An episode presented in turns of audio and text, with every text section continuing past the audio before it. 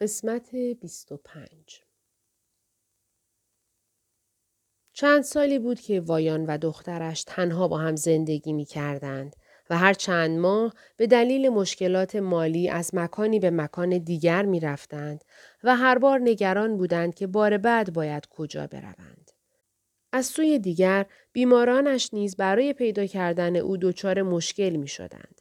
و هر بار که او و دخترش به مکان جدیدی می رفتند، باید مدرسه دخترش را تغییر می‌داد. در فاصله ای که وایان داستان زندگیش را برایم تعریف می کرد، توتی که از مدرسه برگشته بود مغازه را اداره می کرد. او اکنون هشت ساله و بسیار زیبا و کارآزموده بود. دخترک شیرین زبان با لحجه دوست داشتنی انگلیسیش از من پرسید نهار میل دارید؟ بلافاصله وایان گفت وای فراموش کردم برات نهار بیارم. بعد مادر و دختر به آشپزخانه رفتند و با کمک دو دختر کمرویی که خود را در آشپزخانه پنهان کرده بودند بهترین غذایی را که تا به حال در بالی خورده بودم برایم درست کردند. از توتی پرسیدم تو کجا انگلیسی رو انقدر خوب یاد گرفتی؟ از کتابا؟ معلوم دختر باهوشی هستی. متشکرم. معلوم شما هم زن باهوشی هستی. بچه های بالی معمولا این گونه حرف نمی‌زنند. آنان بسیار ساکت و معدب هستند و خود را پشت دامن مادرانشان پنهان می کنند. او گفت الان کتابامو بهتون نشون میدم. بعد از پله ها بالا رفت. وایان گفت او می‌خواد دامپزشک بشه اما سوالای زیادی درباره حیوونا از من می‌پرسه که من جوابشون رو نمی‌دونم. امیدوارم بتونه دانشگاه بره. دخترک با دستانی پر از کتاب از پله ها پایین آمد و تلو تلو خوران به آغوش مادرش افتاد. وایان خندید و او را بوسید. و یک باره غم طلاق از چهرهش رخت بربست. من آن مادر و دختر دوست داشتنی را تماشا کردم و در دل دعا کردم که توتی روزی دامپزشک شود. ساعتها در مغازه وایان بودم و حالا وقت رفتن بود. تعدادی از گردشگران به مغازه او آمده بودند تا نهار بخورند. به وایان گفتم من فردا ظهر میام اینجا. می‌خوام بازم از نهار فوقلادتون بخورم. وایان گفت زانوت بهتر میشه. خیلی زود خوب میشه و عفونتش از بین میره. بعد برای آخرین بار داروی گیاهی سبزی را روی زانویم گذاشت و گفت تو باید زودتر ازدواج کنی. باید مرد خوبی رو برای خودت پیدا کنی. من به معبد میرم و دعا می‌کنم که تو با مرد خوبی ازدواج کنی. چون حالا تو خواهر منی. من هیچ وقت درباره طلاقم با کسی حرف نزدم. زندگی خیلی سخت و بدی داشتم و علت این همه سختی رو نمی‌دونم. بعد کاری را انجام دادم که برای خودم هم عجیب بود. دست او را محکم در دستم گرفتم و گفتم تو سختترین بخش زندگی تو پشت سر گذاشتی بایان. ناراحت نباش. هشتاد و هفت حالا روزهایم را به سه بخش تقسیم می کنم. صبحها به مغازه وایان می روم. با هم نهار می خوریم و می خندیم. بعد از ظهرها به خانه کیتات می روم و با هم قهوه می خوریم و حرف می زنیم و شبها در باغ زیبایم قدم می زنم و کتاب می خانم. یا با یودی که بعضی شبها به خانم می آید و برایم گیتار می زند حرف می زنم. هر روز به محض آنکه خورشید بر فراز شالیزارها طلوع می کند مراقبه می کنم و هر شب پیش از خواب با چهار برادرم حرف می زنم و از آنان می خواهم هنگام خواب مراقبم باشند. فقط چند هفته از آمدنم به اینجا می گذرد و احساس می کنم مأموریت دیگری به عهده دارم. وظیفه من در اندونزی این بود که به تعادل برسم. من می توانستم از زیبایی این سرزمین بهره مند شوم. با دوستان خوبی حرف بزنم. به مراقبه بپردازم و غذاهای خوشمزه بخورم. بارها در طی روز به دعا و نیایش می پرداختم. وقتی با دوچرخه از خانه کیتات به خانه خودم باز میگشتم و در راه از جنگ میمونها و شالیزارهای برنج میگذشتم دعا می‌کردم. دعا می‌کردم که دیگر با اتوبوس تصادف نکنم. میمون یا سگی گازم نگیرد و اکثر دعاهایم برای شکرگزاری از وفور نعمتهای خداوند بود. من یکی از درسهای استاد اعظم را درباره خوشبختی به یاد دارم که می گفت بسیاری از مردم فکر می کنند خوشبختی با شانس در ارتباط است. اما خوشبختی هیچ ارتباطی با شانس ندارد. خوشبختی نتیجه اعمال فرد است. گاهی شما برای به دست آوردن خوشبختی می جنگید. مقاومت به خرج می دهید و حتی تمام دنیا را به دنبال آن سفر می کنید. اما کافی است که دعا کنید و برای به دست آوردن خوشبختی بکوشید. به خاطر بسپارید که تنها در لحظات سختی و دردمندی دعا نکنید. اگر حتی وقتی دردها و ناراحتی هایتان از بین رفت خدا را شکر کنید و به دعا و نیایش بپردازید. روحتان همواره در بهترین وضعیت قرار خواهد گرفت. فردی که بیشترین لذت را از مصاحبتش می‌برم کیتات است. در کنار او می‌توانم آزادانه و به سراحت هر سؤالی را درباره خدا، الوهیت و سرشت بشر بپرسم. مراقبه هایی را که به من می آموزد دوست دارم. روزی او به من گفت که شانزده روش مراقبه و مانتراهای متفاوت آنها را بلد است. بعضی از آنها پیامآور صلح یا خوشبختی بودند. بعضی دیگر سلامتی و سایرین صرفاً پل ارتباطی میان او و خدا. او به من گفت که مراقبه ای بلد است که او را به عالم بالا می‌برد. پرسیدم عالم بالا دیگه کجاست؟ هفتمین طبقه آسمون. بهشت. این مراقبه منو به بالاترین طبقه آسمون یعنی به بهشت می‌بره. پرسیدم تو تا حالا به بهشت رفتی؟ لبخند زد. مسلما به بهشت رفته بود. او گفت که به آسانی می‌تواند به بهشت برود. اونجا چه شکلیه؟ قشنگه. همه چیز اونجا قشنگه. آدما و خوراکی ها قشنگن. اونجا همه چیز رنگ و بوی عشق میده. بعد گفت مراقبه دیگری را بلد است که او را به اعماق زمین می‌برد. این مراقبه او را به هفتمین سطح زمین می‌برد و مراقبه خطرناکی است. به خصوص برای افراد تازه کار و بی تجربه. گفتم پس در مراقبه اول میری به بهشت و در مراقبه دوم میری به او حرفم را تکمیل کرد و گفت جهنم. هشتاد و هشت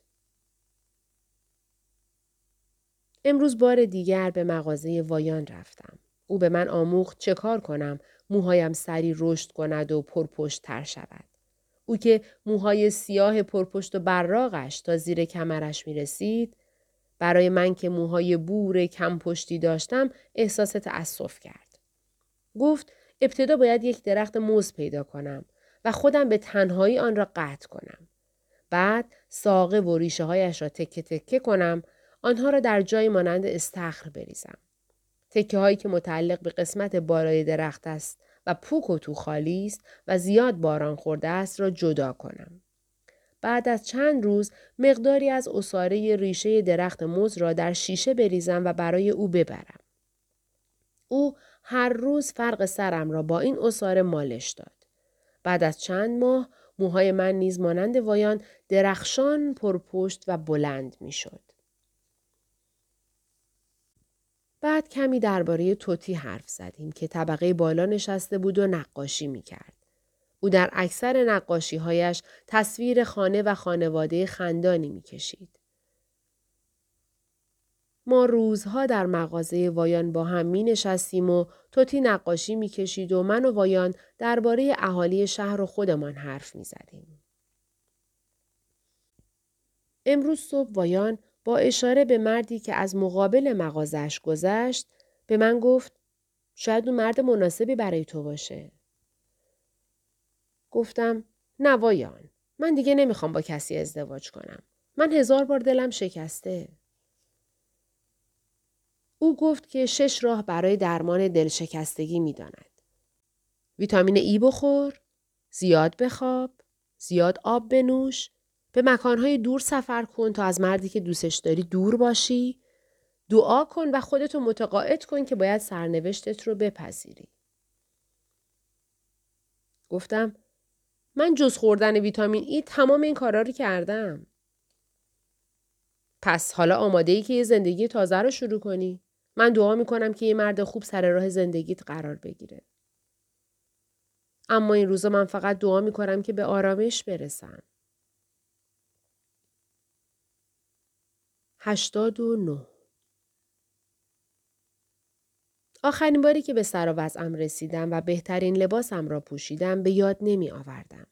اما دیشب یکی از لباسهای رسمی مهمانیم را از ته چمدان بیرون آوردم و پوشیدم و کمی آرایش کردم. آخرین باری را که آرایش کرده بودم به یاد نمی آوردم. اما می‌دانم در هند اصلا آرایش نکردم. در مقابل خانه آرمنیا ایستادم. آرمنیا دوست صمیمی وایان زن برزیلی است که دیروز در مغازه وایان با او آشنا شدم و با هم نهار خوردیم. او تا یک هفته دیگر بالی را ترک می کند. بعد به آفریقا و از آنجا به تایلند می رود. در خانه آرمنیا عطر خوشبوی او را قرض گرفتم تا بدنم را با آن معطر کنم. ما شام لذیذی با هم خوردیم و در باغ پر از گل چای نوشیدیم. در مهمانی او تعدادی مرد راهب و پزشک نیز بودند. آنجا با مردی به نام ایان آشنا شدم. او اهل ولز بود و صدای زیبایی داشت و معماری باهوش بود. بعد فیلیپ آمد. او مردی برزیلی بود که پیشنهاد داد به رستوران شبانه روزی برویم که همیشه درش باز بود و به ما قول داد که آنجا در هر ساعتی از شبانه روز نوشیدنی و غذای لذیذ دارد. من به ایان نگاه می کردم. وقتی او پیشنهاد فیلیپ را پذیرفت من هم پذیرفتم. به این ترتیب ما به رستوران رفتیم و تمام شب با هم حرف زدیم و خندیدیم. بعد از مدتها ایان اولین مردی بود که از او خوشم آمد. چند سال بزرگتر از من بود و داستان زندگی و کارش جالب بود. او به عنوان کارشناس بمب‌های خوشه‌ای کارش را در ارتش بریتانیا در ایرلند شمالی آغاز کرده بود. اردوگاه پناهندگان بوسنی نیز به دست او ساخته شده است. باورم نمی‌شد. ساعت سه و سی دقیقه صبح بود و من هنوز مراقبه نکرده بودم. نیمه شب لباس مهمانی پوشیده بودم و با مرد خوشمشربی حرف می زدم. هنگام خداحافظی من و ایان از آشنایی هم ابراز خوشحالی کردیم. او از من پرسید شماره تلفن دارم و من به او پاسخ منفی دادم. و بعد گفت حتما باز هم همدیگر را خواهیم دید. فیلیپ مرد برزیلی خوشسیمایی که بزرگتر از ایان بود مرا به خانه رساند. در راه او به من گفت امشب با لافزنترین مرد اوباد هم صحبت شدی. پرسیدم ایان واقعا لافزنه؟ لطفا حقیقت رو به هم بگو تا بعدا تو دردسر نیفتم. او خندید و گفت ایان؟ نه ایان مرد خوبیه. خودمو میگم. همچنان که اتومبیل جاده را در دل شب می شکافت و جلو می رفت، هر دو سکوت کردیم. خواستم سر به سرت بذارم. بار دیگر هر دو سکوت کردیم و بعد او پرسید از ایان خوشت اومده؟ نمی‌دونم. اون مرد باهوش و جذابیه. مطمئن باش چند ماهی که در بالی هستی حتما بهت خوش میگذره. صبر کن و ببین. اما من دیگه نمی‌تونم تو چنین مهمونیای شرکت کنم فیلیپ. من هم یه دست لباسو دارم. اگه دائم همین لباسو بپوشم مردم متوجه میشن. تو جوون و زیبایی. یه دست لباسم برای تو کافیه. نود من جوان و زیبا هستم؟ فکر می کردم مطلقه و پیر هستم. دیشب به سختی خوابم برد. دائم به مهمانی و اتفاقاتش فکر می کردم. صبح فردا چون خوب استراحت نکرده بودم برای مراقبه آماده نبودم. اما چرا آنقدر هیجان زده بودم؟ به خاطر مهمانی دیشب بود؟ من با آدمهای خوب و جالبی آشنا شده بودم و بعد از مدتها لباس مهمانیم را پوشیده بودم. بعد از مدتها به مردی علاقه من شده بودم و فکر او از سرم بیرون نمی رفت. شاید می توانستیم باز هم یکدیگر را ببینیم و درباره موضوعات جالبی با هم حرف بزنیم. بعد بار دیگر به یاد دیوید افتادم و از خودم پرسیدم بهتر نیست یه زنگ به دیوید بزنم و ببینم آیا اون می‌خواد بازم با هم ارتباط داشته باشیم؟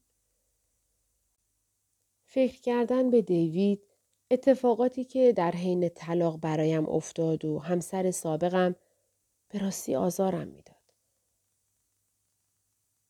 بعد به یاد فیلیپ افتادم. مرد برزیلی خوش سیمایی که چندین سال بزرگتر از من و خیلی مهربان بود.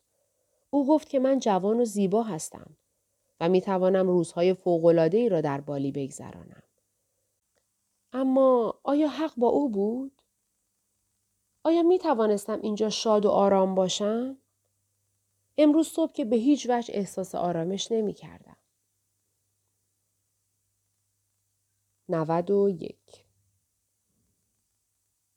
امروز به مغازه وایان رفتم تا با هم غذای خوشمزه بخوریم و کمی از نگرانی و پریشانی هم کاسته شود.